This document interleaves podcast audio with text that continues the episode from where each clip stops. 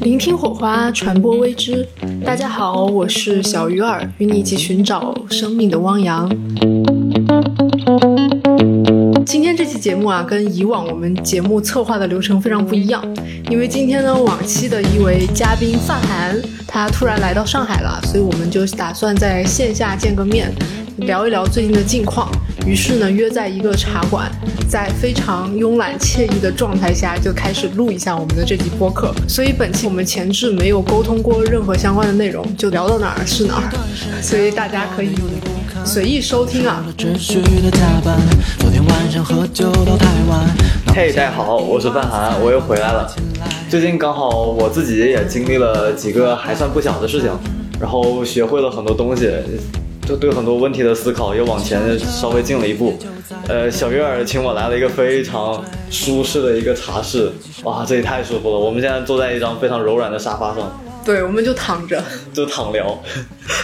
对，然后其实我也很好奇，上一次跟范涵录播课已经是差不多八个月之前。是的，那时候就因为暑假结束了，开学了，然后刚刚从字节出来，嗯，啊，继续回去当学生了。对，然后我看今年是范涵从字节出来之后呢，又在一家社群创业公司和现在的一家 AI 公司当产品营销，对吧？是这样，就是就比起上一次，嗯，最大的一个变化就是赶了一个风口。ChatGPT 出来了这么久以后，然后我用的也比较早，呃，大家对这个东西很兴奋，一直在想办法能够自己赶上这一波风口，在风口里面做一些事情。呃，还真的取得了一些成就，感谢 OpenAI。哎，我我自己倒是一直很好奇一个问题，就我记得 AI 这个事儿，从一几年吧，甚至是更早的时候，就一直有不同的行业在说，哎呀，AI 这个东西未来很有趋势，要做什么人工智能，什么扫地机器人啊，就会有很多所谓的场景。但是为什么突然到去年年底还是今年年初的时候，这个风口一下子就上来了？然后我当时发现，好像在那个风口开始之前，你就已经在研究一些什么 AI 作图呀，就是相关领域的这个应用场景嘛。那你你最初是怎么开始进入到这个赛道的呢？啊，那个首先科普一下，就是我们以前的那一套人工智能和现在的生成式人工智能，它的区别是什么样的呢？我自己也研究了很久，最后得出了一个非常精简的结论，就是以前的那个人工智能，它主要做的就是一件事情，叫做化繁为简。嗯。你给他一大堆数据，一大堆复杂的信息，他帮你输出一个非常简单的结果。比如说人脸识别，嗯，就是我的脸，这张照片其实包含了大量的信息量。然后因为他被训练过很多次，他一眼能看出，哎，这个人是范涵。呃，现在的生成式人工智能，它做的事情刚好相反，叫做化简为繁。啊，就是你给他几个非常简单的关键词，它可以画出一幅特别繁华的画作，一幅作品。或者你给他一句简单的话，他可以输出一篇很很好的文章给你，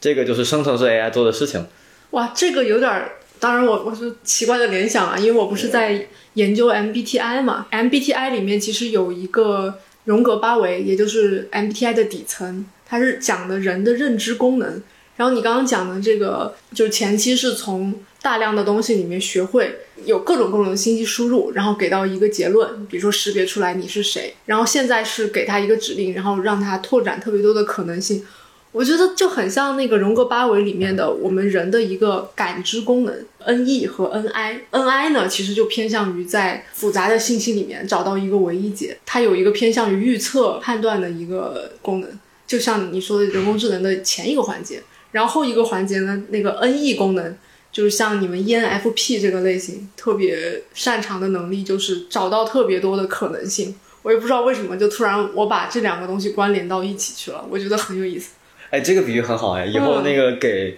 没有技术背景的人讲我们到底在做什么，就可以用上这个。你真的可以去了解一下这个 MBTI 的理论的底层，其实就是基于荣格八维的八种人的认知功能去延展的、去归纳的。了解这八种底层的能力，反而才是我们去认知 MBTI 这个工具最重要的点。延伸，延伸，可以去了解一下。说实话，最近对于一些像这样的知识会非常的感兴趣，一些比较深一点的行业的 know how。因为目前现在属于 AI 的从业者，然后会对接很多甲方，然后他们会有各式各样的需求，你要基于你对 AI 的理解去帮他们做解决方案。对，在这个过程中就学会了很多事情，就是很多外行以为的问题，它不是真的问题，然后你必须要知道一些那种隐藏在问题之下的问题。特别简单的例子、就是，你看一个美妆这个行业，它有它的一个藏的比较深的问题是什么样的呢？就是美妆它会投很多的博主，或者说个人，你作为一个美妆的博主，嗯，他其实遇到的问题不是什么涨粉啊、做运营啊之类的事情，他会遇到的问题是这样的，就是你假设你一开始账号刚起来的时候，你去发的一些妆教很难把号做起来，因为为什么大家不会去看那几个头部账号做的教程呢？对啊，那为啥？那怎么办？然后，但是你要是发一些比如说变装类的东西，发一些颜值主播、颜值的博主做的一些视频，它又会造成另外一个问题，就是你吸引来的都是男粉。嗯，但其实，呃，如果考虑这个账号的商业化价值的话，应该是你通过美妆吸引来一批对这个同样感兴趣的女粉，向他们去推荐一些化妆品什么，对它的转化率会比较高。其实呃很多行业要真的要解决是像这样的问题，一些隐藏在问题之下的问题吧。所以你们平时会找完全不同的一些行业去看 AI 的解决方案吗？还是这个就是最近我在学了一个东西，就是这样的，就是之前听小马送的一位营销顾问枪双华老师，他啊，在《消费圈内人》这档播客有一期里面讲了，就是旺仔课堂问过他，你们作为营销的咨询顾问是怎么快速了解一个行业的？然后枪双华给了一个特别给力的答案，就是向你的甲方学习。如何向你的甲方学习呢？就是呃，甲方花了一大笔钱，然后过来让你来帮他做那个营销咨询方案，那他肯定会掏心窝子跟你讲很多他们这个品牌的各种细节，哦然后这个行业的各种 know how 什么什么的。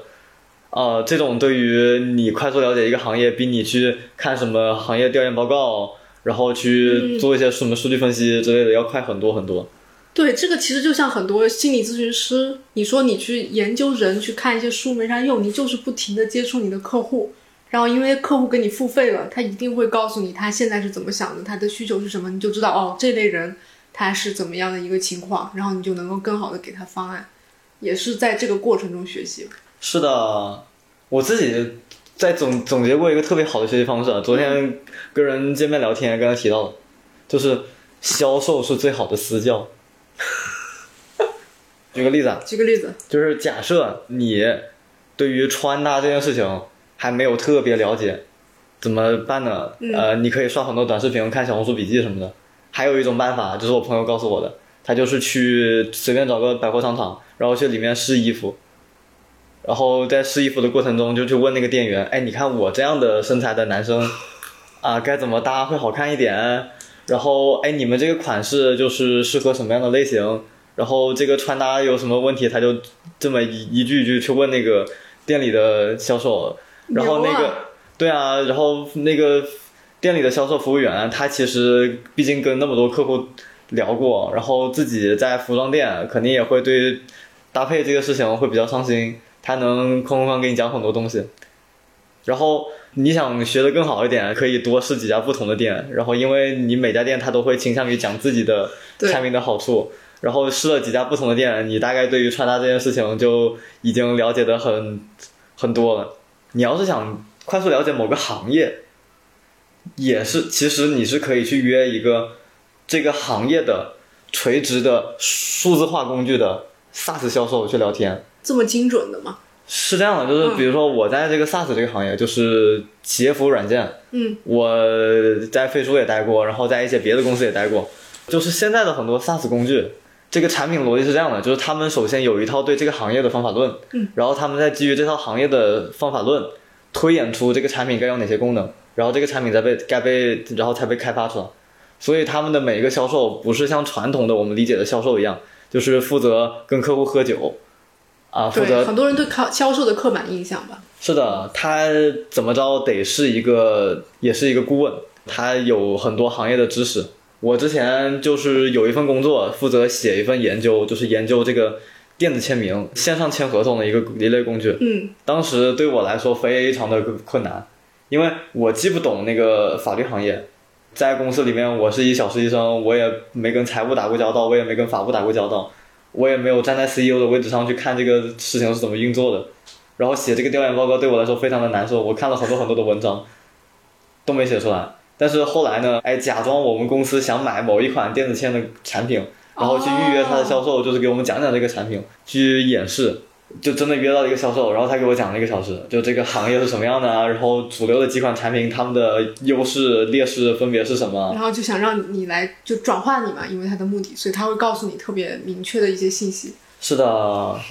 哇，这个也很像，就是我最近在了解保险这个行业。其实我你你让我去找市面上的资料，第一个是对于我这种 INFP 的人，我觉得我让我看那种很精细的一些对比，我实在是没办法了解。然后第二个就是可能本身的兴趣也比较少嘛，你也因为不懂，你不知道该找什么样的信息源。这个时候，所以也是直接找，比如说保险经纪人啊，或者是保险代理人，他们就会帮你去对比市面上的各种产品，他们在销售的过程中，你就。补全了你对这个整个行业的一些认知，哇，这个确实也是一种学习方法。就但是我觉得范涵给到的建议就是不一定说你非要去买，你其实是用你这种视角去了解一个行业，但是是把自己的那个角色从自己原本固有的那个状态给提出来了。是的，然后现在我一般对各种推销电话都非常的友好。哦，而且他会就是说话很客气嘛，哎，那个蒋总啊，我们有一款什么产品，你要不要了解一下？然后我一般都会很乐意的去跟他们聊，然后看一下他们是怎么做产品的，他们对这个行业有什么懂的东西。我觉得在这个过程中学到了很多。哇，这个完全就是一个非常包容的态度。我想到了范晴老师说到的，就是呃，宇宙派了一个人到你面前，一定是有他的目的的。那你其实就是抓住了这个机会去向他了解更多的信息。但是我还有一个疑问啊，就是很多人他说，比如说偏向于内向的人，他会不太好意思去拒绝销售，他会就是想，人家都跟我讲了这么久了啊，我要是又不买，我会不会心里有什么，就是过不去这个坎儿？你自己是怎么看待这个点的？啊，因为我自己目前在新的公司，我现在在我们公司就是做那个生成式 AI 的 SaaS 的企业服务的，嗯，我的职能角色的一部分也是销售，对，然后。这个过程它其实是一个漏斗，就你只是漏斗中的一个小部分，你你跟他聊一个小时，并不会影响他的工作，就他他每天会聊很多很多个不会买单的人，但是他必须得聊完这，比如说十个二十个里面才会有两三个买单，就这也是作为销售，你们本身也就知道有这个转化率的问题，对，但是可能有的内向的人，他们会觉得，哎呀，会不会我这样怎么样了？但其实也是容易陷入到自我的一个视角，对吧？对啊，然后还有就是，既然咱花了别人的时间嘛，我们也给人家点情绪价值。你知道做这种销售的话，你会面临到一些很容易生气的客户。他们一般会生什么气？哎，就是说话就动不动就很不友好那种。然后呃，假设一个销售。他跟跟你聊，你全程客客气气的，你把人家当成一个专家，然后虚心的请教。对，对方在这个过程中给你讲自己的产品，讲我们这个行业，讲自己的 know how，他会很有情绪价值。哦，他也会很有成就感，是吧？是的，就是你很，你对他表示了你的尊重，然后你也很对他的产品很感兴趣。其实他讲的过程中本身，他也不是一个在耗的过程。是的。哇，你这个视角是一个挺新的视角，我学到了。对啊，你你比如说，我们现在作为一个 SaaS 的销售，我今天联系了六个客户，其中有三个直接就把我电话挂了，有两个是我聊着聊着，他突然就觉得哎不感兴趣，然后就把电话挂了，我还挺沮丧的。然后突然遇到了一个人，他虽然不买我产品，他耐心的把听我把话说完了，然后全程都非常的客气，然后对我说话也很客气。这感觉还是挺不错的，即使他最后也没有完成我的这个承担，但是会感觉啊，怎么着，心情好了一点。心情好，而且感觉你自己也输出了一些有价值的信息，我觉得也是给到他。是的，而且这个过程我自己经常去给别人讲自自己的产品，比如说飞书的时候，我就经常给别人讲飞书为什么好。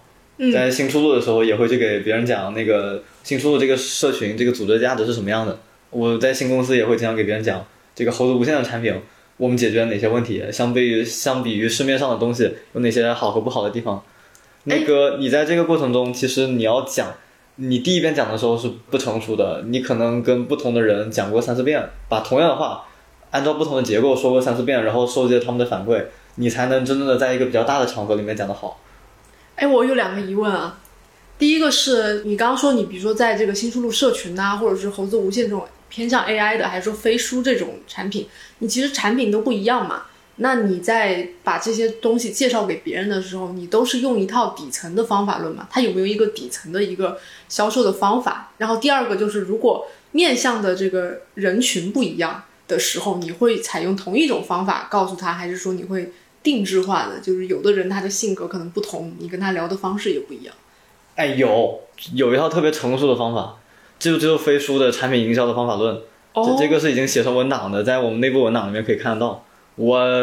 当时实习的时候把这个读了好多遍，这是这样的，就是你要讲清楚一款决策成本比较高的产品，嗯，比如说像飞书一个几万块钱的软件，或者那个新出路这么一个也是大几百块钱的一个社群，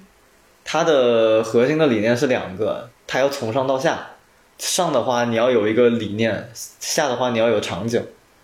就是首先。呃，我们之前培训过，就是你要是去给客户去讲飞书，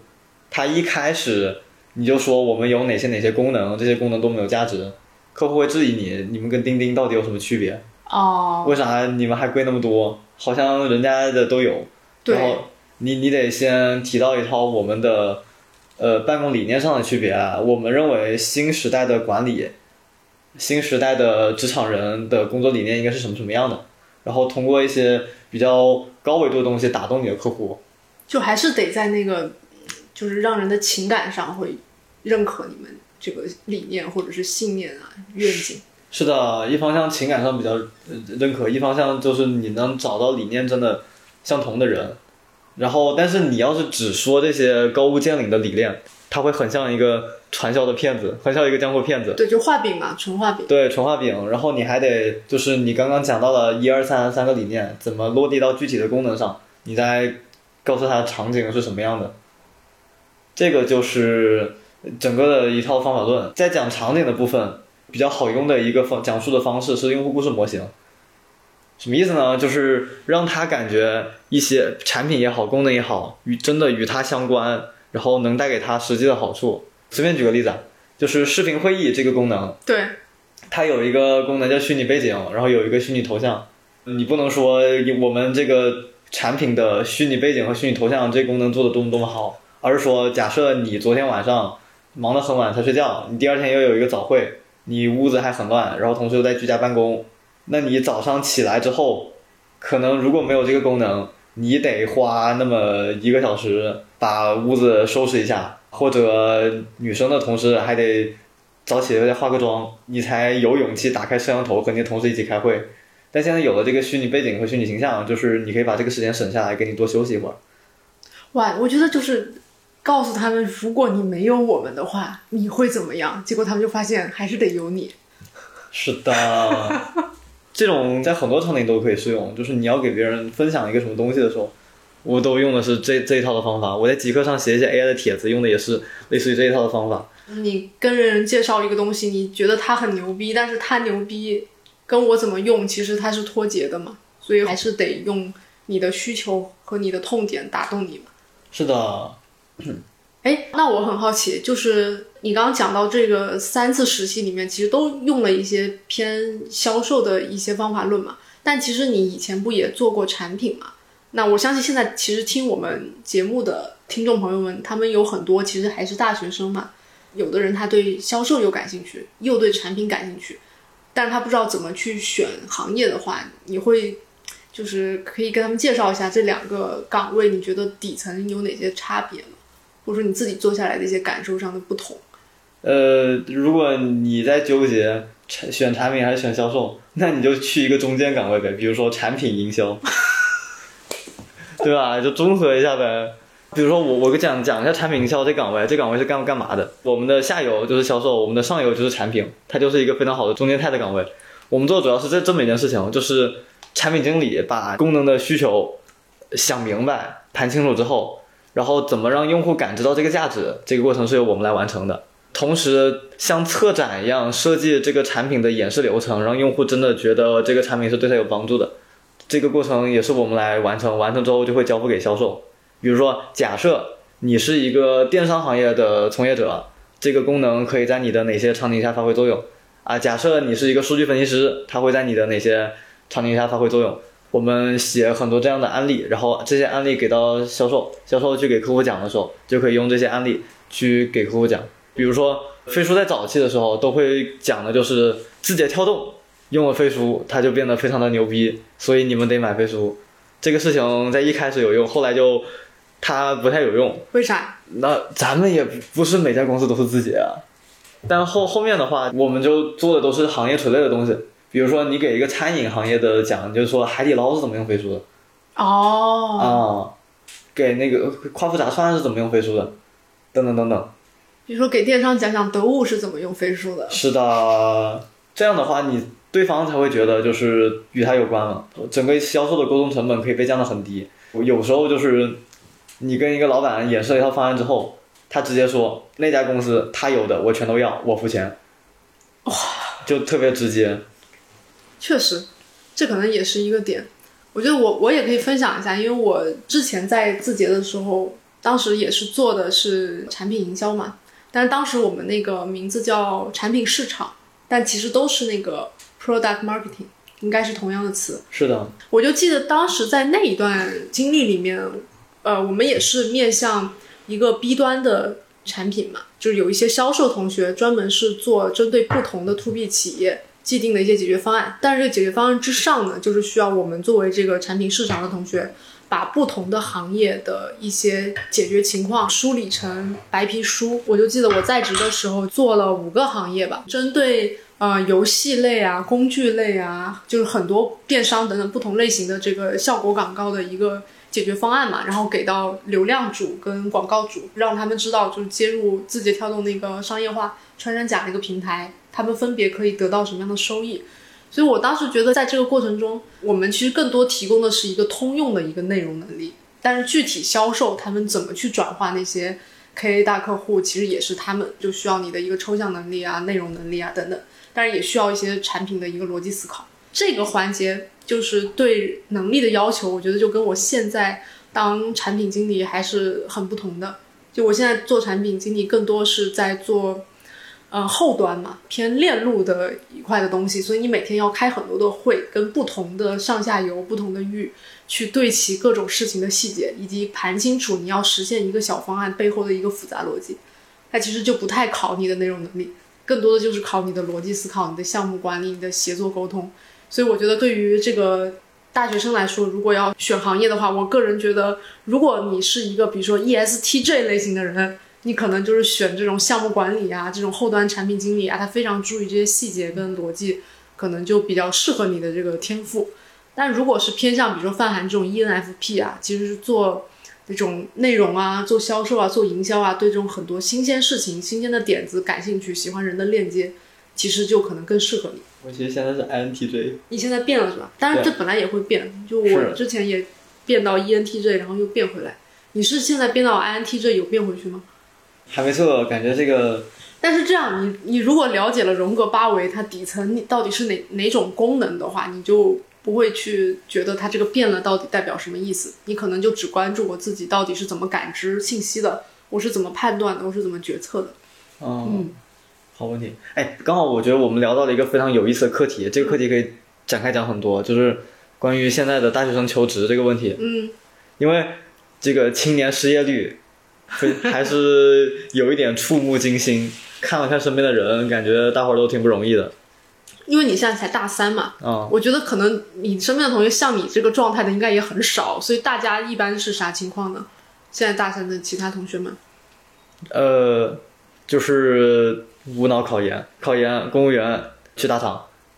那他这个优先级是什么？因为比如说像我啊，几嗯、呃，我在大学的时候，那个时候是几年前了，因为我后面还读了个研嘛。当时大家好像倾向于就业的不是很多，更多还是想要深造。当时在我们那个时候是想读研的大于想出国的，然后剩下的是就业和公务员。我的感觉是这样的，就是我有一个暴论，自己的一个亲身体会啊、嗯，在求职方面，这届的应届生根本就不是在和应届生竞争，他是在和市场上漂泊的那群工作了五六年的人，被裁员啊，被自己做职业转换的那批人在竞争。为什么这么说呢？因为不一定准确啊，嗯、就是自己的一个体感，明白？一个感觉。首先，这个经济回复还没有特别的达到我们的理想状态，经过了那三年，现在回暖还回的挺慢的。对，所以很多公司的校招其实并没有这个需求。我们什么时候需要校招呢？就是公司增长很好，需要培养新人。对，然后市场环境很好，招一些那种校招生，然后大家像白纸一样，我们从公司从零教起，然后让他成为公司的核心骨干，这是以前校招的逻辑。但现在大家都希望那个你拿来即用。我自己好像也有这种感觉吧，因为我本身是去年校招进来，但是我们今年好像校招的比例也比较少，大家更多也是关注你招了之后能不能马上用嘛。从以前的那种爆发式增长，已经过渡到降本增效的一个环节了。是的，而且大家都还在研究，就是如果能用 AI 解决的事情，咱们就别用人来做了。那现在就对于校招生来说，应该就业压力是比较大的。就今年，对我觉得作为一个应届生啊，如果你真的找到想找到一份比较好的工作，自己特别喜欢，然后薪资待遇什么还挺不错的，目前好像只有两条路。嗯，第一条路就是在你短短的实习期内，你把自己的工作能力修养到一个媲美工作三年左右的人的一个水平，然后知道一些行业的 know how，知道某一块的事情是怎么独立运转的。第二个就是。说的有点扎心，就是用你的价格优势，就可能你没有一个那么高的薪资，但是你有额外的收入，比如说你自己有一些副业，有一些别的收入，然后同时你对主业的薪资要求没有那么高。但这怎么看都是有点过度卷了之后的后果啊！就比如说本身大学实习的时候可以正常了解了解，但你非要把自己训练成一个比如说几年经验的人那个状态才能找到，那其实都是环境的原因所致了。对，其实还有一种方式，但是你需要很好的信息，就是因为我自己最近刚好完成一次求职嘛，我这一次除了光年之外，我没有投任何一家公司，但是我拿了六家的 offer，就写了一条非常长的极客动态，然后把我的经历啊什么的都在一张长图里面，嗯，然后就是有很多公司过来找我，我就天天约面试。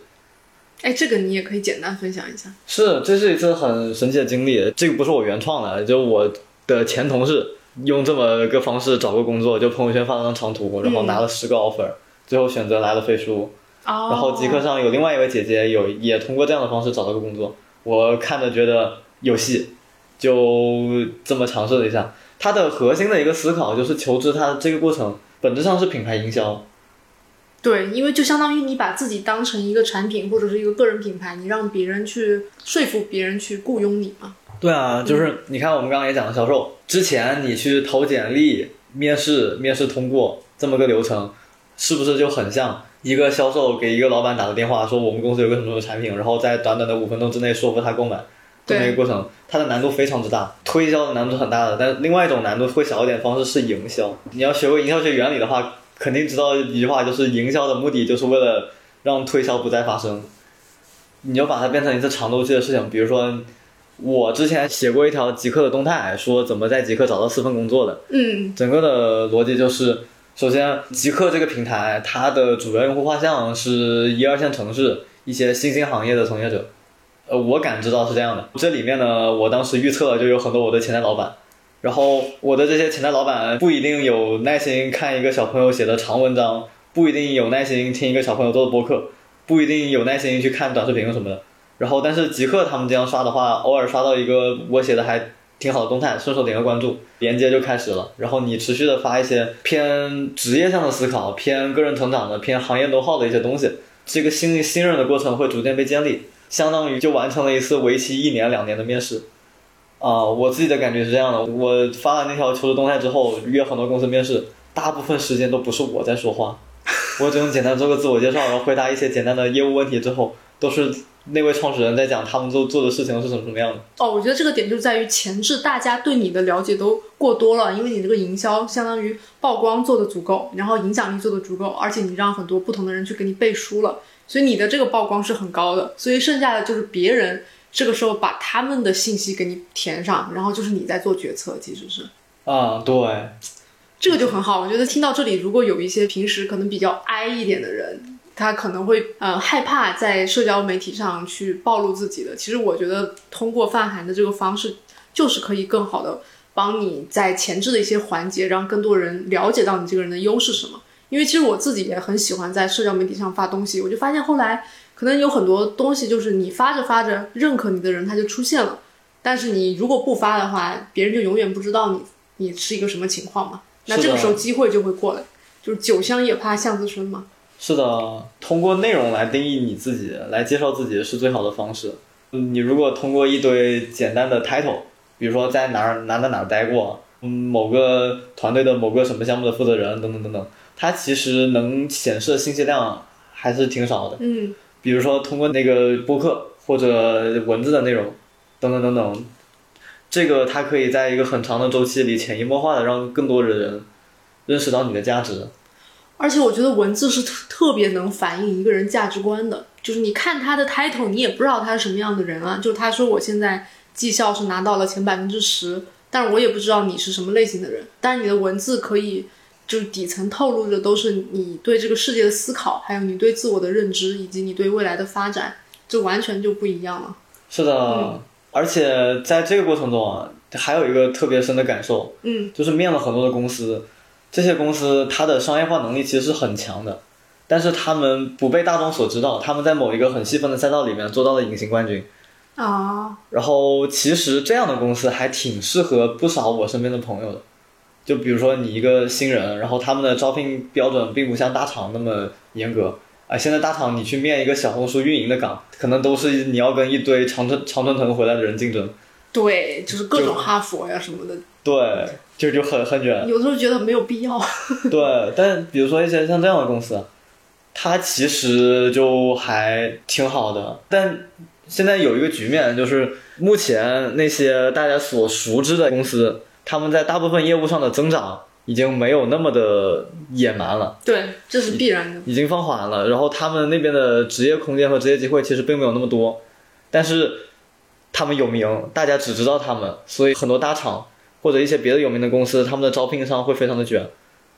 哎，这个我觉得就有点像，因为刚才我们说到，我们看人的时候，比如说你如果只盯着百分之十的绩效，就看一些 title，你可能招到的人跟你不匹配。其实这个事就反过来一样，你如果只盯着公司的这些 title，你就是看人家是什么 BAT 啊什么，你就盯着这个，但是你完全不了解他现在的一个现状，以及他们公司长期用人的一个就是文化，以及说他们是怎么样具体做事儿的，这些你都不知道，你就看那个 title，你也没办法匹配到适合你的这个岗位嘛。是，然后但还有一批公司，就是我们刚刚说的那批隐形冠军公司，它其实又能挣钱，给的也多，然后人才密度也挺高的，机会也大，但是他们招不到人。就还是我觉得跟这个影响力，或者是本身品牌没怎么曝光出去，或者是公司可能不太为大众知道有关。是的，就导致了一批公司它招不着人，另外一批公司卷的要死。那你好适合为这类的公司和一些学生做猎头啊。哎，待会儿可以聊一聊，就是面了你都拿到哪些 offer，后来是怎么选出来的？这个决策的过程是吧？对，决策过程当时想的还挺多的，因为都挺诱人，钱给的也不少。对啊，然后比如说一些像这样的隐形冠军的公司，你怎么找到他们呢？我的一个感觉就是，你通常是找不到他们的。所以还是得把自己弄出来了，他们来找你。对你得把自己抛出来，然后你会面很多家这样的公司。我还面了一家杭州的公司，就很有意思。他们做了一个非常奇异的赛道，这个赛道他们称作为数字永生。听着像把你整个人给重新复刻一个出来，然后保存吗？还是殡葬行业的 AI 解决方案。我去，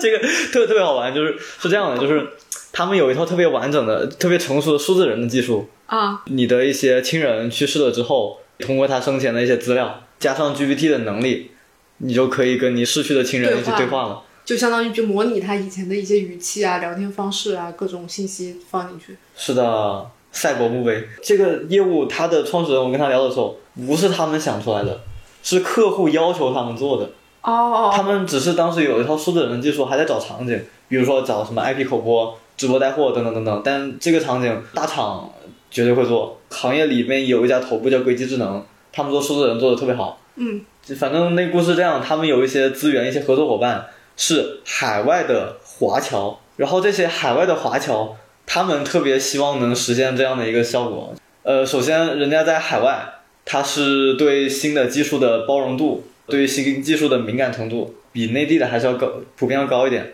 同时他也是华人，他也理解我们中国人传统的要纪念先辈的那套理念。这批人特别愿意为这个事情付费，然后是客户推动他们把这个东西做出来，然后他们就在这这么一个特别小的赛道里面做到头部，很神奇。就是这客户群体也很有意思，就是比如说你作为一个中国大陆的人、内陆的人，你想着我做的这个事情跟死亡它沾点边，总感觉有点膈应。这是可能是一特殊的文化。但是比如说像他们的客户群体，海外的华侨，你说纯是外国人吧？大伙儿对于今天先辈这个事情可能没那么上心，嗯，纯是中国人吧，对这个呃死亡这件事情还会不太敢碰。他们能找到一批海外的华侨，然后这批人特别愿意为这个事情付费，非常神奇。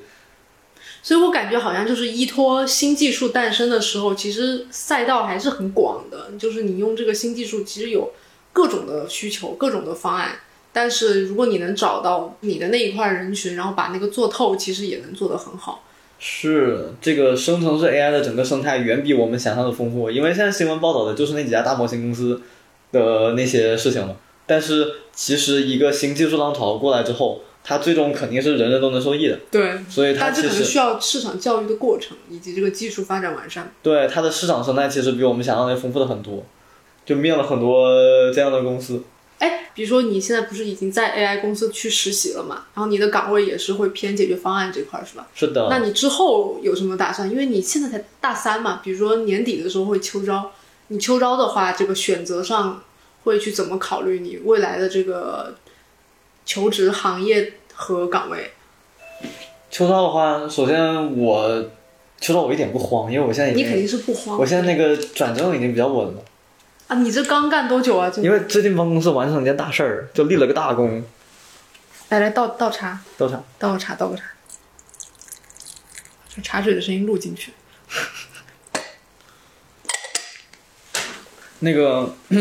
最近立了个大功，有一场那个路演，可能有些听众不太了解这个模式，给大家科普一下。就一家创业公司想要拿到投资的话，通常会去一种活动叫做路演。路演就是创业公司的人拿着 PPT 在台上跟大家讲，我们公司是干啥的，我们能提供什么价值，为什么我们有前景。然后台下坐着一堆投资人，听你讲完之后问你问题，觉得你这个项目好就给你投钱。嗯，啊，这个就是所谓的路演。有一场路演，因为我们的 CEO 和联创他有一些别的业务上的事情要做，他来不及去了。然后那场路演还挺宝贵的，他就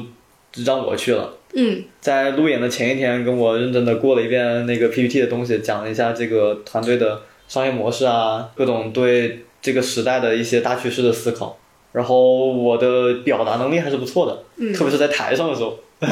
你一上台，你整个人容光焕发，对特别社恐。特别是在台上的时候，表达能力还是不错的。然后就拿着这套 PPT 去那边路演，啊所以，底下是投资人，呃，我拿了第一名。他那个为啥有排名啊？就是你讲完之后会有一个环节，就是每个投资人手上有一张投资意向卡，哦，然后会给投票，大家最喜欢哪个最？想可能最想投资，所以你那个拿到最好。对，拿第一名。然后目前特别有名的某家 VC 已经在跟我们签一些协议。哇，那你这个立大功确实是立大功。哎，这个哇，这这个故事特别神奇。我跟你讲，那天那天是什么样的？就是本来我老板要跟我一起去的，啊，然后他突然就是有一个客户的需求要去见客户，他问我你一个人去你行吗？我想了想，我说也行吧。他还安慰我说，就这一场吧，你要是不小心讲砸了，我们也是可以接受的，所以你就放松就好。然后那天我确实还挺放松，穿着一件短袖，穿着一一条篮球裤，呃，就去了。我我去了之后，发现那边的人都是西装革履，装革履对吧？而且可能很多人也比较年纪大。是，就在一个还挺高档的酒店大堂，然后就很有那种我们对上海的名利场的想象的那种感觉。哦，我就看到一群那个人在那边交谈，我就一个人找了一个小角落，把电脑打开，在看我的 PPT。我听了几场路演，我发现一个事情，就是前几个人讲完之后，我发现这个时间是不够的。就如果你不刻意的讲快一点的话，你的整个东西是讲不完的。会被打断嘛？是吧？呃，倒也不是会被打断，就是它只有五分钟的路演。哦，所以很多人 PPT 可能都有三十页，然后他五分钟路演，他确实讲不完。因为过来讲的都是 CEO 和董事长级别的人，他在讲之前通常会说一下 title。闲聊一段，就是啊，我们这个行业啊，这个大家的一个都在说这么一个笑话，这哒哒哒，然后去、哦然后去 call back 一下一开始开场的时候那几位投资人讲的一些话，什么什么的，这个会花掉很多时间。我就拿着 PPT 一上来，就是我们要做大模型时代的操作系统，就开始往下讲了，嗯，然后刚好就是五分钟把它讲完了。哇，那你就控场其实也时间都 OK。对，讲完之后就特别神奇，特别神奇。之后那位 VC 的老大就当场问我：“你们缺不缺钱？想投？” 对，就就直接特别直白。然后那个我说我对融资这事儿我其实还不太了解，嗯，因为我知道这个融资不是说你人家给你就拿，也不是说越多越好。我我给他回答就非常的模糊，就什么线下我们可以下来再详细聊。对，然后下了台之后，所有人都过来围着我而且聊天就是一。大堆 AI 从业者都是。各种像各种投资人啊、从业者啊、各个项目的创始人啊等等等等都过来加我微信，拿了好多张那种名片。哇，对我我自己只在那种我爸他的各种朋友那边见到过那种名片，我自己是那天收了好多张，然后微信里多了十几十个好友，哇，大场面。大场面。后面最神奇的是什么？是上去领奖的时候，领奖之前到那个投资人评比那个环节，每个人你投完票之后，你还得出来讲一段，就是为什么你你觉得这家公司有前景。嗯，然后就听到一声一声，我选择猴子无限，我选择猴子无限，我选择猴子无限，感觉就像你去参加了那个什么相亲大会，然后所有女嘉宾都给你点灯一样，太神奇了。我本来还想着，要不我讲完之后就回去吧对，还有工作没做完。然后还想了想，万一拿第一了，我要是走了，那不会很尴尬？那还是等一会儿吧。结果真拿了，真拿的就是在梅花创投的那个场子，然后去颁奖的时候也很神奇，就是我左边是一位七零后的女性，嗯，是一董事长，身上穿的是那种我在百货商场里都不敢看吊牌的衣服，哦，看着就巨贵。右边是一位三十多岁的气宇轩昂的男性创业者嗯，啊、然后我然后中间是一个大三实习生啊、拿了第一。对，拿了第一，我就拿着那个第一的那个奖牌，然后穿着篮球裤，那个眼神中还透露出那种清澈的愚蠢，跟他们一起合照，后来老板怎么说这个事儿？他应该预料之外吧？他就特别高兴了。他本来那天晚上就想点个煲仔饭，然后在这吃的啊、然后老板一看到我发了个图，说我们拿第一了，一拍大腿，今晚海底捞。海底捞，呃笑死了。然后那个那天晚上吃掉了我们 CEO 四百多块钱的海底捞，就聊了好多好多东西。哇，你这个确实很不错哎。所以我，我觉得在一个行业，如果能持续的拿到正反馈，拿到别人对你的这个赞赏啊，或者你自己的效果呀，你其实就会更愿意投身在这个上面了。对，然后总结了一下，这次算是一个小成就吧，对我来说还挺激励的。复盘一下那个成功原因，第一个就是你，你确实得真的懂这个行业，不是说你口才好你就能上的。对，就是人家问你什么问题的话，你能答得出来。这个需要，比如说，就我在飞书学到很多东西，在问答的这个过程中就用上了。然后对于生成式 AI、对 AIGC 这一块，自己极客上也写那么多帖子了，是真的有研究的。就还是前期第一步就是要花时间，一定要去了解，然后去掌握。因为很多人可能他总是想光学技巧，我觉得这些都是建立在你对一个领域彻底的了解或者深入了解之上。是的，另一方面，但表达能力也重要，表达能力也，非常重要第二步。嘛，嗯，第二步，表达能力怎么练出来呢？我觉得最好的办法就是上直播。对，我是当过主播的人，就是上过直播的，就直播间他的那个观众对你的耐心极其有限，就是你三句话之没讲到重点，或者三句话之内没有个金句，他那个直播间的时候哐哐哐就往下掉。你是说之前就是 AI 这块的直播是吗？对、哦我去极客公园播过一场，对然后在新出路播过一场，然后你要是哪里讲的好了，那个点赞量哐一下就上来了，所以那个反馈是特特别及时的，特别及时，特别快，对。啊，这个对我来也有用，以后我可能也试试。对，就上直播，然后因为很多当天路演的一些创业者，其实他的项目也挺不错的，也很很很好，然后他们人肯定也比我厉害，认知是比我高的，但可能他们作为老板讲话的时候，下属肯定会惯着他，你不能跟老板说，老板你讲的太拖沓了，你加速一下。哦，对，所以他讲的其实没有特别好，我建议每个老板都去 上几场直播试试。老板被范涵教育了。还有一个好玩的点就是，不知道你有没有听过一个词叫做电梯测试。比如说你在电梯的一楼见到了一个投资人，你在电梯从一楼到五楼的这个过程中，你讲不清楚你的项目，你就 pass 了。你就 pass。对，以前那句话叫做，如果一个项目在电梯里讲不明白，那它绝对不是一个好项目，或者说绝对你没有理解这个项目。嗯，现在就是我觉得一个项目，你如果没有办法在直播间讲明白，你就没有真正理解它，真的。所以第二个点是表达能力，对吧？对，表达能力就就靠练。我自己在高考之后的那个暑假就开始研究怎么做 B 站视频。一开始自己去讲一些东西啊，听我的录音也非常的糟糕。后面就不停的跟人线下聊天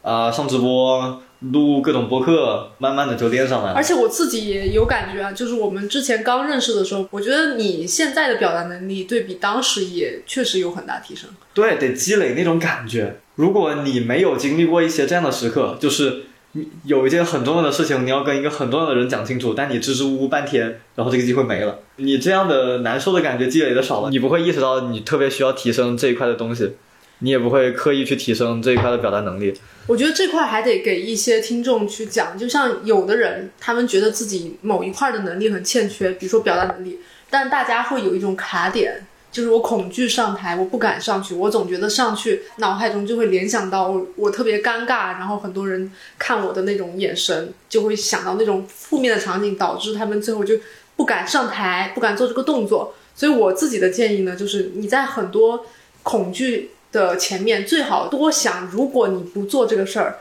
你要面对的不仅就是你那个恐惧，而是说你不做它，可能你背后有很多的机会你就丧失了。比如说你这次不去那个呃路演，如果你只是怕万一讲不好怎么办，万一我出丑了怎么办？那你不想，如果把它做好之后，你能获得多大的价值？你能链接到多大的人？就是那个东西才是驱使你最后上台的，而不是说就是恐惧那个事儿。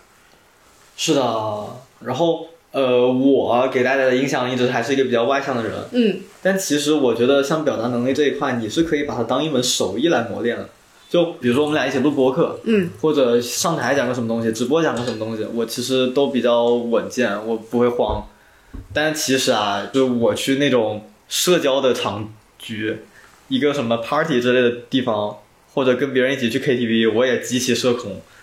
这个倒跟性格因素其实没有那么相关，它还是一个你可以当成职业素养来修炼的东西。我觉得也是一个场域吧，就像可能有的人在那种社交局，他非常能放得开，social 的那种局，但是公众表达或者是平时日常的这种一对一的深度交谈，他可能就不这么擅长。对于我来说，也是两种不同的能力，不同的素养。嗯，是的，哎，那我我现在很想问啊，就是你刚刚也提到了不同实习嘛，就是你有不同的这个生活状态啊，工作状态。那你觉得你每一段实习，你在选择去的时候，就是会有不同的东西去拿到吗？还是说你对每一段的实习的预期都一样？预期都不一样，都不一样，都不一样，就是我觉得这个也可以给听众们朋友讲一下，因为我发现很多人可能你在做选择的时候，你就不知道我到底这个阶段我要啥，这个也好，那个也好，那我到底要哪个好呢？就是你什么都要的话，你肯定是不可能的。对，就找到一个你的核心课题吧。我在那条极客动态里也写过，比如说，你看我的第一段实习，就是我们一起在中国青年干产品那一段，对，那一段的核心课题就是入门，以一个职场人的身份入个门，或者一个产品经理的身份入个门，真正的去开始上手做一些事情。入门指的就是比如说职场里面摸清大概是什么情况，要怎么做事儿，了解是吗？对，从职场方面，就是一开怎么开会，怎么跟你的同事在业务上沟通，嗯。啊、然后在一些基础的职业技能，比如说怎么写好工作文档，然后怎么安排好时间，具体一点的需求文档怎么写，原型图怎么画，等等等等，嗯。把这个经手基本功打好。我的第二段实习就是在字节的飞书团队嘛，嗯，那一段我的课题就是一个成熟职场人的工作方式，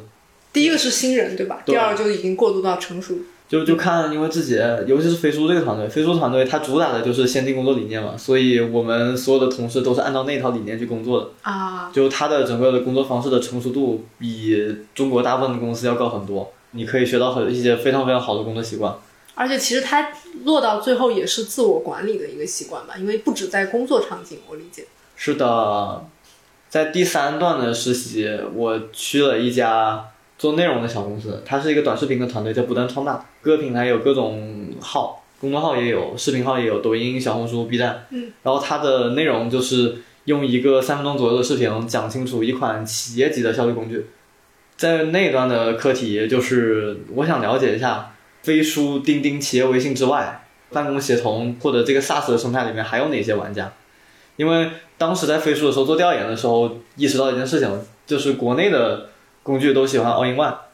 就把所有的功能集成在我一个软件里，然后你就不需要切换了。对，国外的是每个工具在某一个小领域做到极致，然后它们之间的接口放的非常的开。对，就各种插件。对，你可以像拼积木一样把它拼起来。正好我自己是一个喜欢琢磨效率工具的人，同时也想看一个专业的内容团队是怎么做内容的。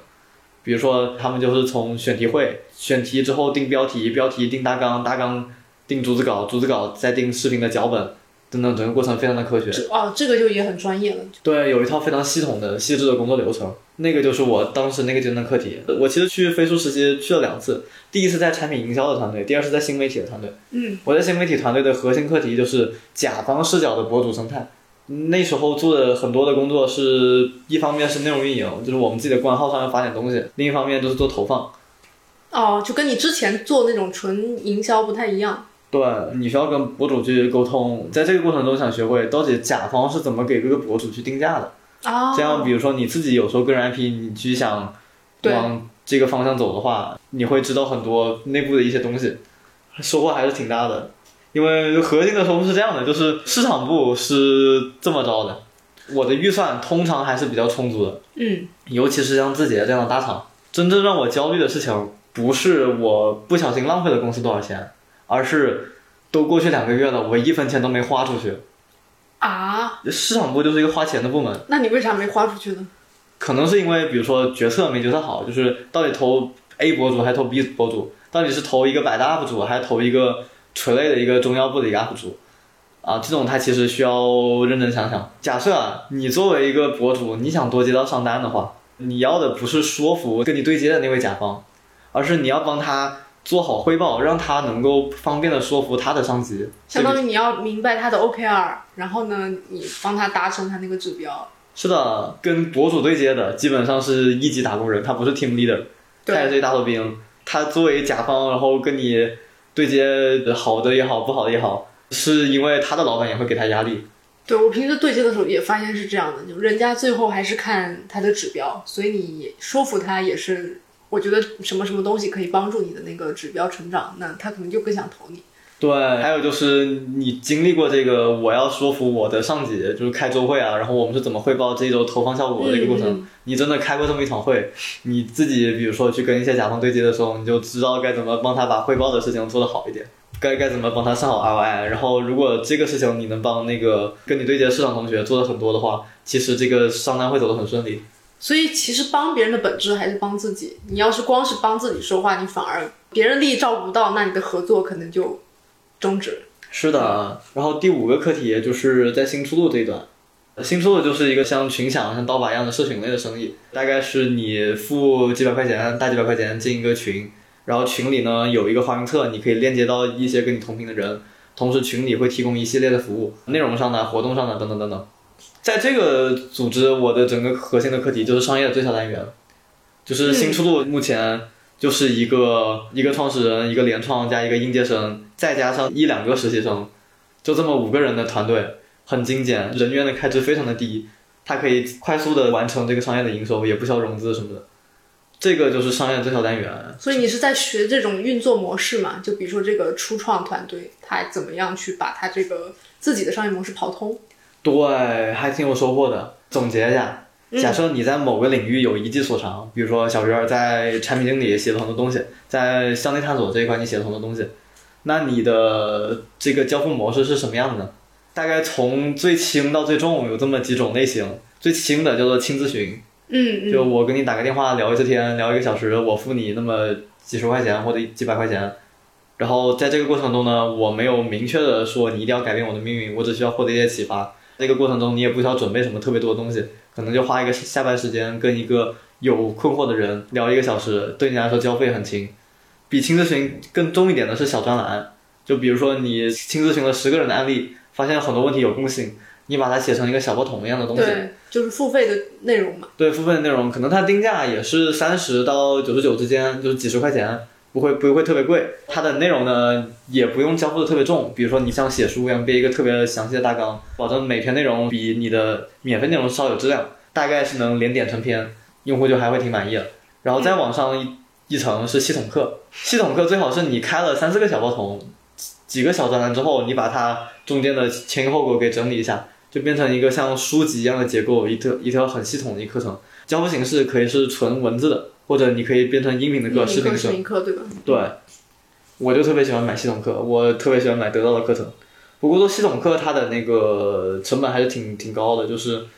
我买过那个乌苏老师的小报童运营指南，就是他作为一个课程产品经理，会在里面提到一些做课程的各种要点，哦，没那么简单。啊，我看完之后，我决定好好改一下我小报童。我我小报童目前，说实话，我觉得前几篇交付的还不是很专业，最近在认真的改着。然后那个系统课往上之后，就是训练营，客单价是一千到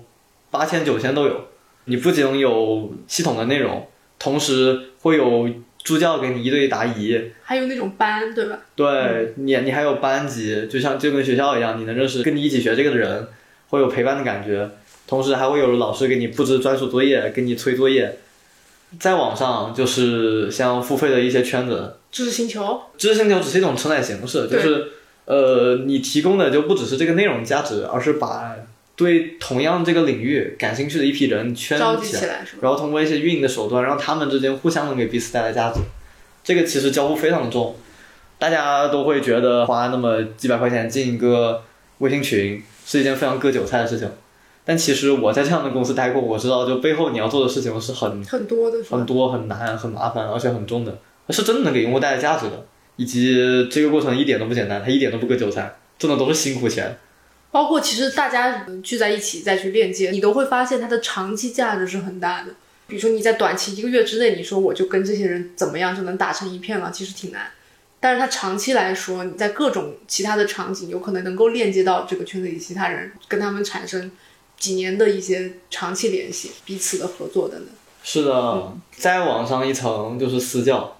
就一对一的教你做某件事情。哦，这个私教跟最底层的那个轻咨询又不一样，对？对，私教服务周期是半年或者几个月，啊然后每周固定跟你聊一次，给你定制一套专属的解决方案。有点像 coaching，和口卷不一样的事情，就是口卷它其实主要的是一个引导和陪伴的作用。对，私教的话，它确实需要你给他一些输出的东西的，就你要手把手教他某件事情该怎么干。更往上的就是线下大课，包一个高档酒店，包两天一夜。啊，那种当你有一技之长，然后你能把它内容产品化，然后在服务模式上就可以按照这个阶梯一点一点的把它做起来。这个是我在新书学到的最重要的一课。所以你觉得它这个内部阶梯是能够跳级的吗？还是说它就是这样一步一步的金字塔上去？其实是你需要做好亲自学，才能做下一步这么一个逻辑，就是你可以选择这里面的交互模式中的几种，比如说你就可以只做私教，然后比如说做小红书做的还不错，很好，你有一套方法论，你可以只做私教，就别做系统课，因为系统课已经很多了。嗯，然后但是私教的服务其实还挺少的，你一个月收个一千多，就比那种知名的小红书博主的私教课要便宜很多，同时你的用户有被一对一贴身服务的感觉，也能创造价值。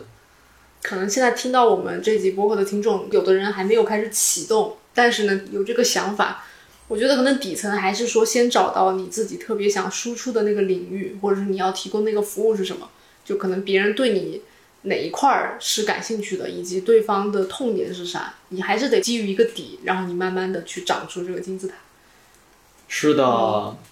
其中有一个知识付费这个行业，它有三个比较核心的难题。嗯，第一个难题叫做免费内容和付费内容的权益切割，这个怎么做？，这个也是我觉得挺难的一件事儿。对，第二个就是你的价值的交付形式，就你到底是亲自群还是把它搞成线下大课？啊，产品形态嘛。对，第三个就是怎么突破心理卡点。对于普通人来说，第一步我要开始做收费的事情了，这个事情这一步还挺难迈出去的。有的人第一次要做一些高客单价的东西，就做几千块钱的交付的时候，他还挺难突破过去的。但这个还必须，因为我之前跟有的老师聊啊，就是说一个人他的那个心理卡点看似只是心理上的事儿，但是也跟你的能量相关。就如果你觉得你自己不配挣到这么多钱的时候，你把那个价格标在那里，可能也卖不出去，或者是在交付的过程中会遇到问题。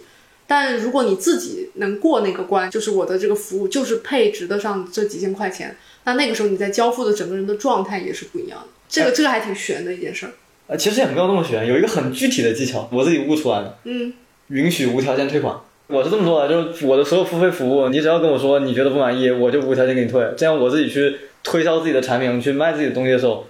我是那个不慌的。反正所以你是能接受我给人家提供了很多咨询之后，结果人家给你退款，你自己是能接受的。对啊，我还会让他选，就你可以选择退百分之三十、百分之五十或者百分之八。但哎，但这个就挺有意思。比如说我们平时在线下去吃饭的时候，我就会经常发现有的店它就是不好吃，全部退款。我在想，它是怎么定义不好吃呢？比如说我就说哦，我就觉得不好吃，它真的会退吗？还是说它这个东西比较模糊，它怎么定义呢？这个呃，我是这么想的。你比如说你去吃饭的话，人家那个商品它是有固定成本的。对对，对我的话，假设我跟你聊了一个小时，确实你感觉没解决你的问题，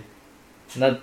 咱就退呗。我是很乐意的。就所以这这块时间，你可能就觉得那人家觉得不满意就算了。那我也买了个教训，啊，对我也买了个教训，我也有收获。然后并且我跟一个人聊这么久，我自己在想怎么把我的一些内容按照这个交互模式，哪些可以用，最后会写一个个人商业化的一个报价单，里面几块比较重要的内容就是，第一，呃，无条件退款，你可以选择百分之三十、百分之五十或百分之百。第二，如果你选择了退款，这个事情不影响我们以后成为朋友。哦，这个还蛮重要的，因为有的人确实会觉得，哎呀，是不是我真的退了不好？但是你告诉别人说我不会觉得，那他们就不会有那个心理的预设。对，然后第三个就是，如果你因为个人内心的原因不敢不好意思退款，那请你不要骂我，请你不要骂我。对啊，我都无条件给你退，你说一声我就给你退了，你这个自己没退，然后你就骂我，那啊，这个确实，多委屈啊，是吧？对对对，这个确实是。哎，我我在这件事情上其实一直还是有卡点的，在一年多前我就想写小报童了。有小报童之前，我就觉得我特别需要一个专栏形式的产品来承载我的一些固定话题的内容。然后他来的时候，我又不敢写。最近其实一直有人说你什么时候能出一个就是付费的一些内容关于自我探索的？他说你出了我肯定想买，或者有人说你小报童什么时候开啊？我就发现就在这种外力都这样去 push 你的时候，你还是有那个心理卡点。我就不明白这种是属于什么情况？你自己会遇到过这种状态吗？会，就是为啥呢？就是你看那么多比我优秀那么多的人还在免费的分享，我凭什么收费呢？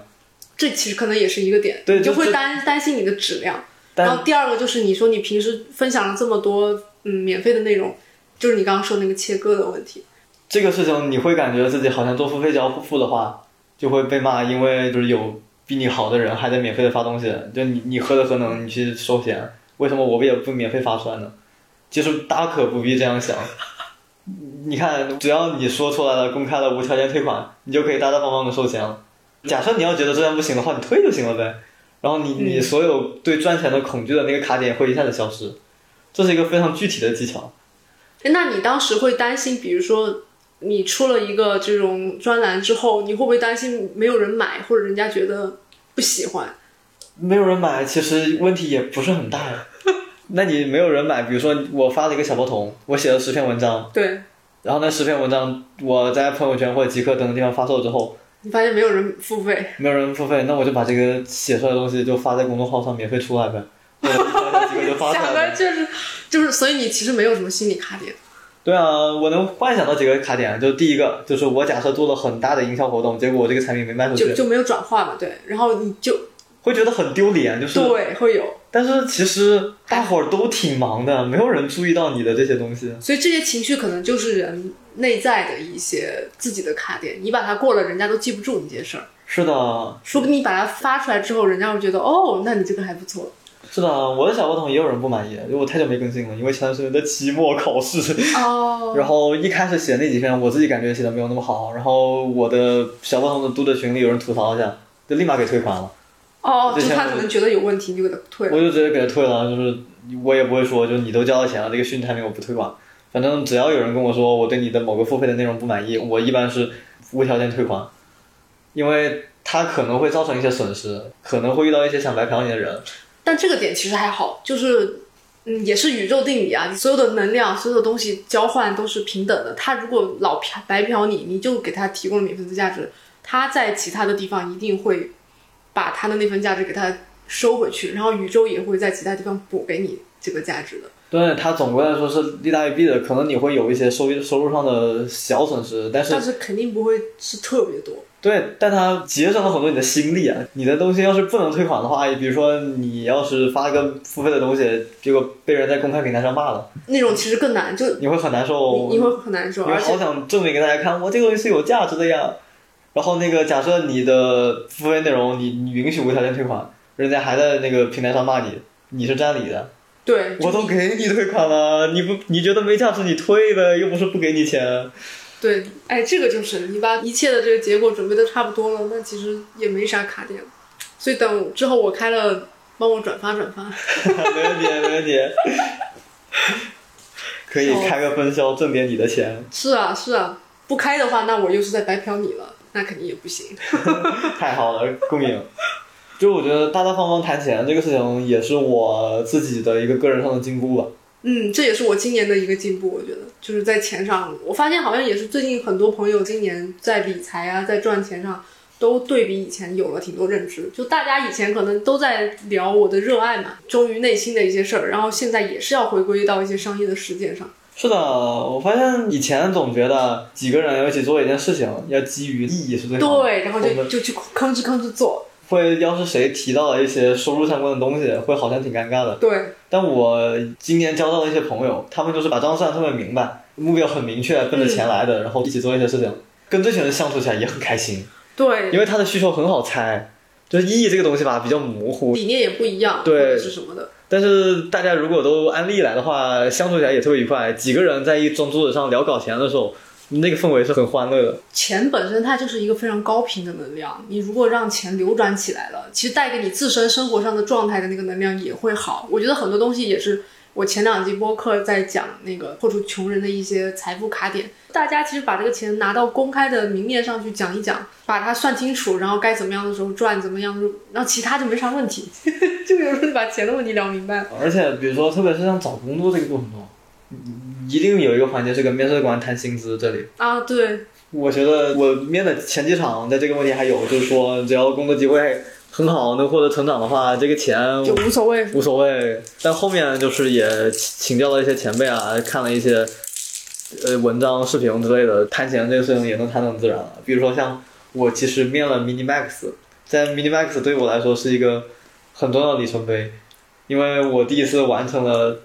涨薪的谈判，相当于、哦，就就是一谈判也很需要学。非技术岗的实习工资都是一百五一天或者两百一天，对，字节也是这样，我在字节是一百五一天。对对，然后 Minimax 也跟我说是这么个薪资，一百五一天是给本科生的，两百一天是给硕士生的。嗯。然后我跟 Minimax 谈工资的时候，就很直接告诉他了，我要你们实习范围内的最高那个工资。就是两两百是吧？对，虽然也没多多少钱，但是把这事谈成了，我觉得就那你当时是怎么去说服别人的？怎么去说服别人的，也没有什么技巧，就直接说出来，就直接说出来，你没有什么技巧，就是就你说出来，对方其实会自己评估你的价值和你说的这个。对，你看，你这个事情你要自己憋着，锅在你身上，这个课题是你的，就是你怎么谈，这是属于一个你的课题。对，但是你要说出来之后，这个锅就甩到了别人的身上了，甩到了 HR 的身上，他就得去评估你到底值不值这个钱。对，最坏的结果是什么？最坏的结果他告诉你，你不行，你只能一百五一天。那就跟以前一样。对啊，也没损失嘛，就把这个决把这个压力的锅就大胆甩给别人呗。对，我觉得很多人其实做很多事情还是卡在那个心里的那个点儿，无论是前面提到上台，还是说你卖东西，还是跟人家谈，都是跟传统的一些被教育的一种你要谦逊，或者是你不应该多要，那个是反过来的，所以就是需要打破大家的一些心理卡点。是，这个就跟我们刚刚聊的那个无条件退款那个一样，嗯，那个就是把锅甩到甩给别人身上。对啊，反正我都告诉你了，你可以这样，你要是不愿意的话，那关我啥事儿啊？对啊，就如果没有这个的话，你可能给人家做了一场听咨询，你收了人家一个小时，可能你收人家三百块钱，你也会自己琢磨，哎呀，这个价格会不会对他来说贵了？好像我也没给他加那么多东西啊。啊，你自己会内耗很久。这是做付费的交付的一个非常常见的一个事情。对，这个很有意思。我就想，就是你课题就是完全在你，反正你如果觉得我值这个价格，你就付了我定的价，那是你的决定。你觉得不值，你就撤回，全是你的决定，跟我就没关了。对啊，就营销也不用特别的麻烦，你也不用去想各种故事啥的，你就说我就有这样的服务，你愿意来就来，你不愿意来，我每天上班也也有工资拿。是，就像相亲的时候，不是有的人就说，反正我人就这样，你觉得行，咱俩就约会；不行的话拉倒，反正你不要去评判我，你不要榨取我，我又没有说你一定要干嘛。是的，然后就不会被骂割韭菜嘛，因为割韭菜它其实本质上就是用户的在用户的感知中，他付出了比实际获得价值更高昂的成成本，还没有补偿。对，但其实你只要把这个补偿给做到位了，就不会被骂了。他妈也就他的不对了，我都给你免费退款了，是吧？还有一个谈薪资的比较好的办法，真的有技巧的话，就是你多面几家，你可能面一些公司就是为了去试探，对吧？对，给自己量量体温，看自己到底值多少钱。嗯，之前跟另外一个朋友去聊的时候，他这是工作了三年嘛，然后他定期的在一些那个找工作的一些平台上，就去跟人家投简历，一直聊，用这个来。去卡自己现在到底是一个什么样的水平，就是自己市场的标价，他一直都会来回的去测试。这是一个很好的方法，因为其实如果你在一个公司，然后工作久了，一直拿同样的薪资的话，你也不知道啥情况。市场上就比如说可能风口这这个市场热了，你本来可以值更多钱，或者市场冷下来了，你对自己有了过高的预期。哎，突然讲到这里，又想起了一个故事。嗯，我们可以给它称作为大厂陷阱。我真有一个朋友，他离职了。也是某个大厂的产品经理，他的实习经历什么都非常的丰富。当年是拿到了校招的 SSP，他就去这个大厂了。结果在这个大厂工作就很不愉快，文文化上的、理念上的、身边的人呢就很不愉快。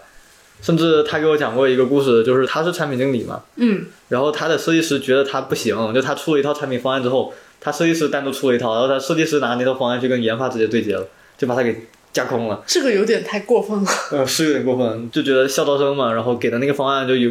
这有问题那有问题啥的。他老板不管吗？具体我没得问，反正就是有过一些这样糟心的环节。现在他就一直想辞职，然后一直在找自己的副业，哦，做了很多有意思的创业小项目。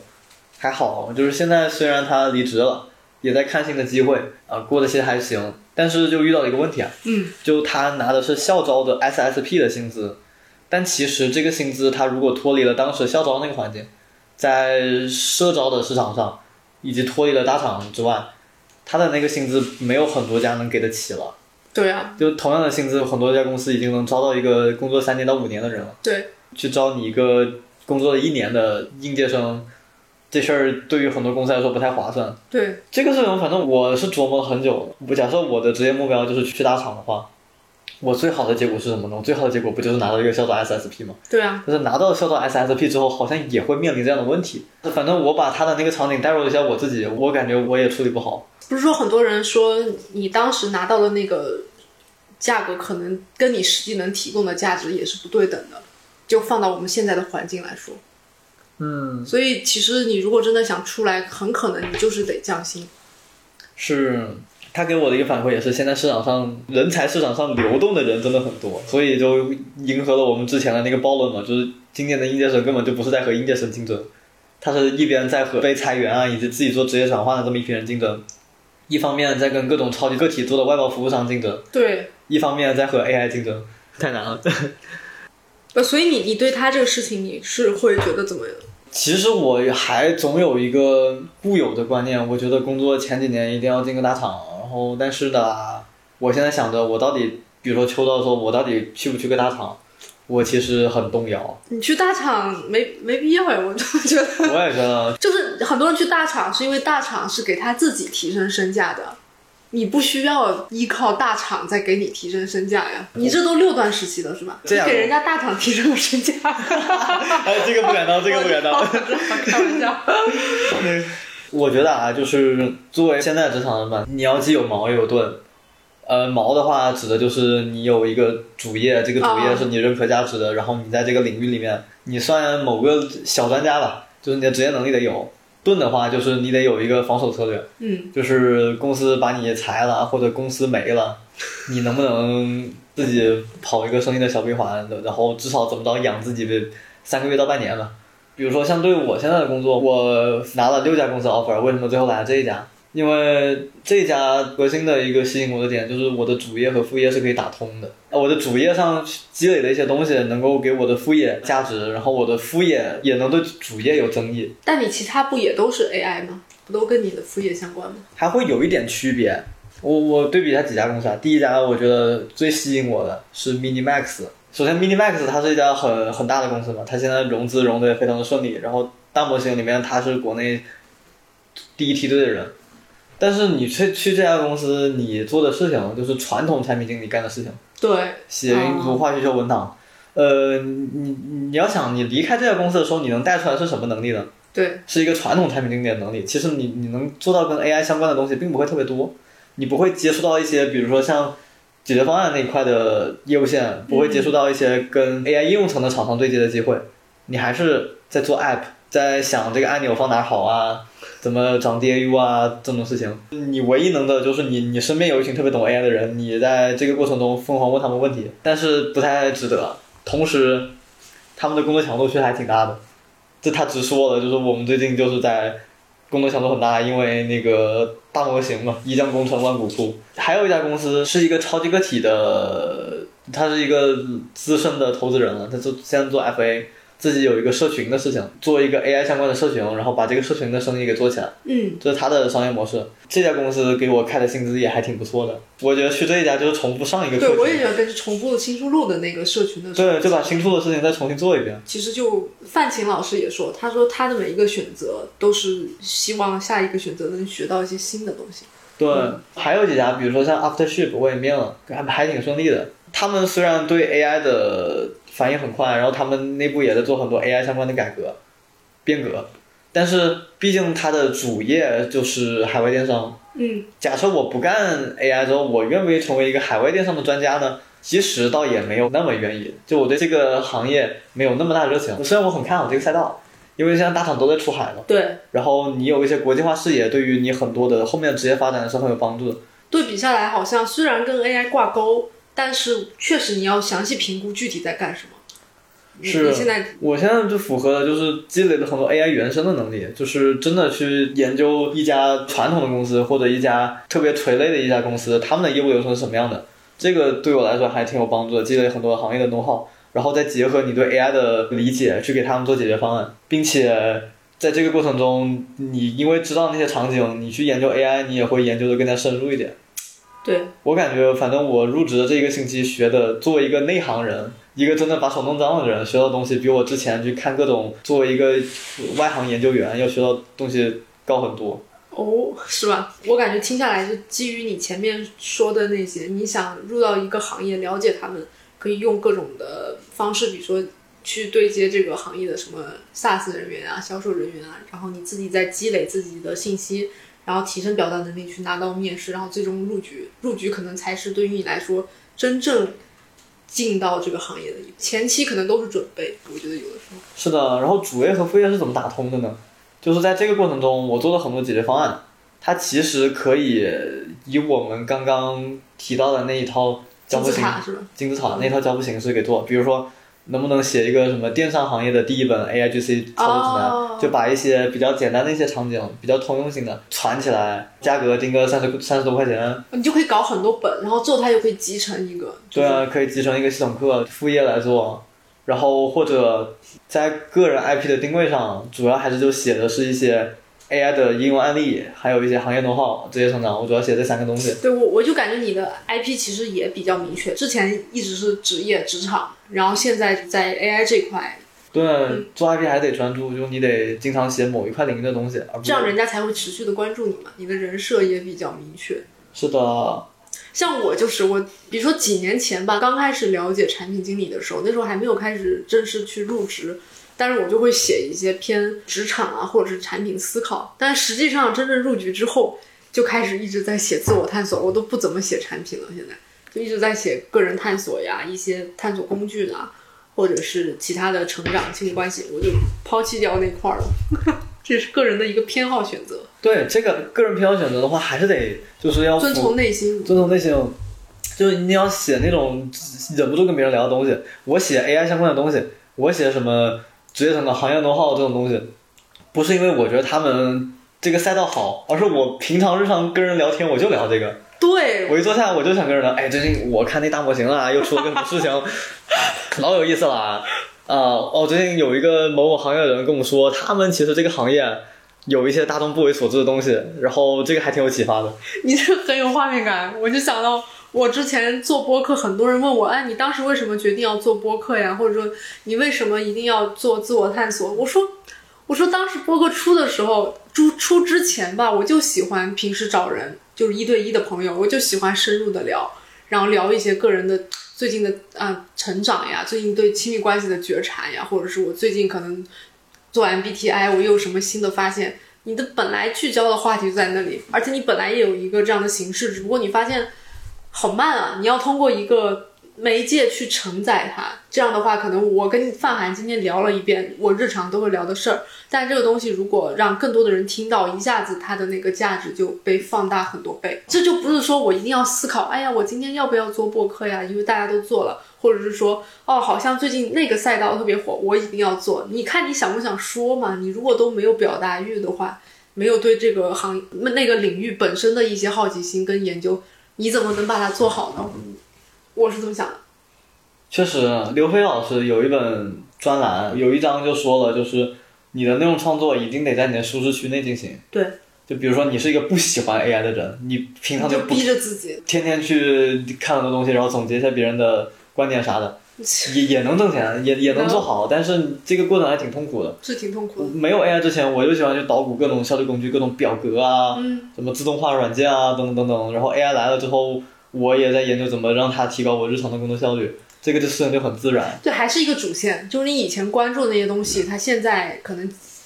就是经由一些风口，它以另外的形式呈现出来，但主线没变。那你说关注自我探索不也是吗？你一直都关注这些人格呀、关系啊这些东西，然后可能最近大家都开始关注 MBTI 了，它就出来了，不是说因为它出来了我才去关注。是的，还是两件事。所以在主业界的东西，我在副业上就还可以跑另外一个环。我在副业做的影响力的话，因为我现在也负责一部分销售的工作，就是去获取线索啊什么的。传统的销售你就得天天给人打电话。对。啊，但是吧，你会做内容，你会做一个账号，有一些运营上面的心得，它可以省去很多你做推销的时间。比如说，我就很喜欢写一些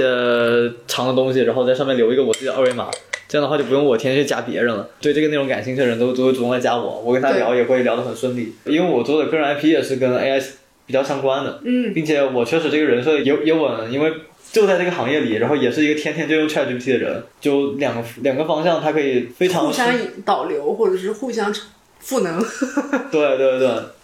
哎，最后如果说让你跟现在面临求职或者是比较迷茫的听众朋友们。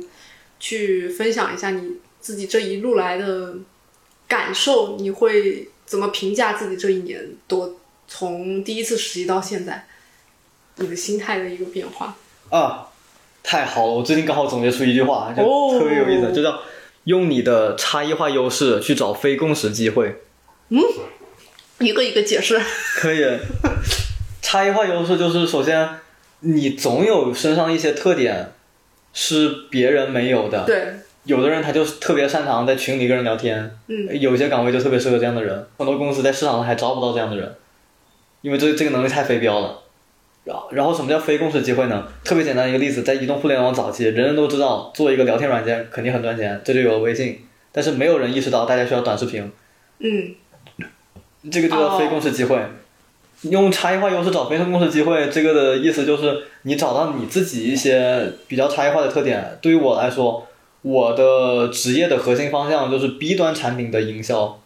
哦，对，你确实是 B 端的，或者说科技产品的营销。对，因为做做 B 端产品或者做科技产品的人都特别懂技术，但他们不懂营销。然后特别懂营销那批人，几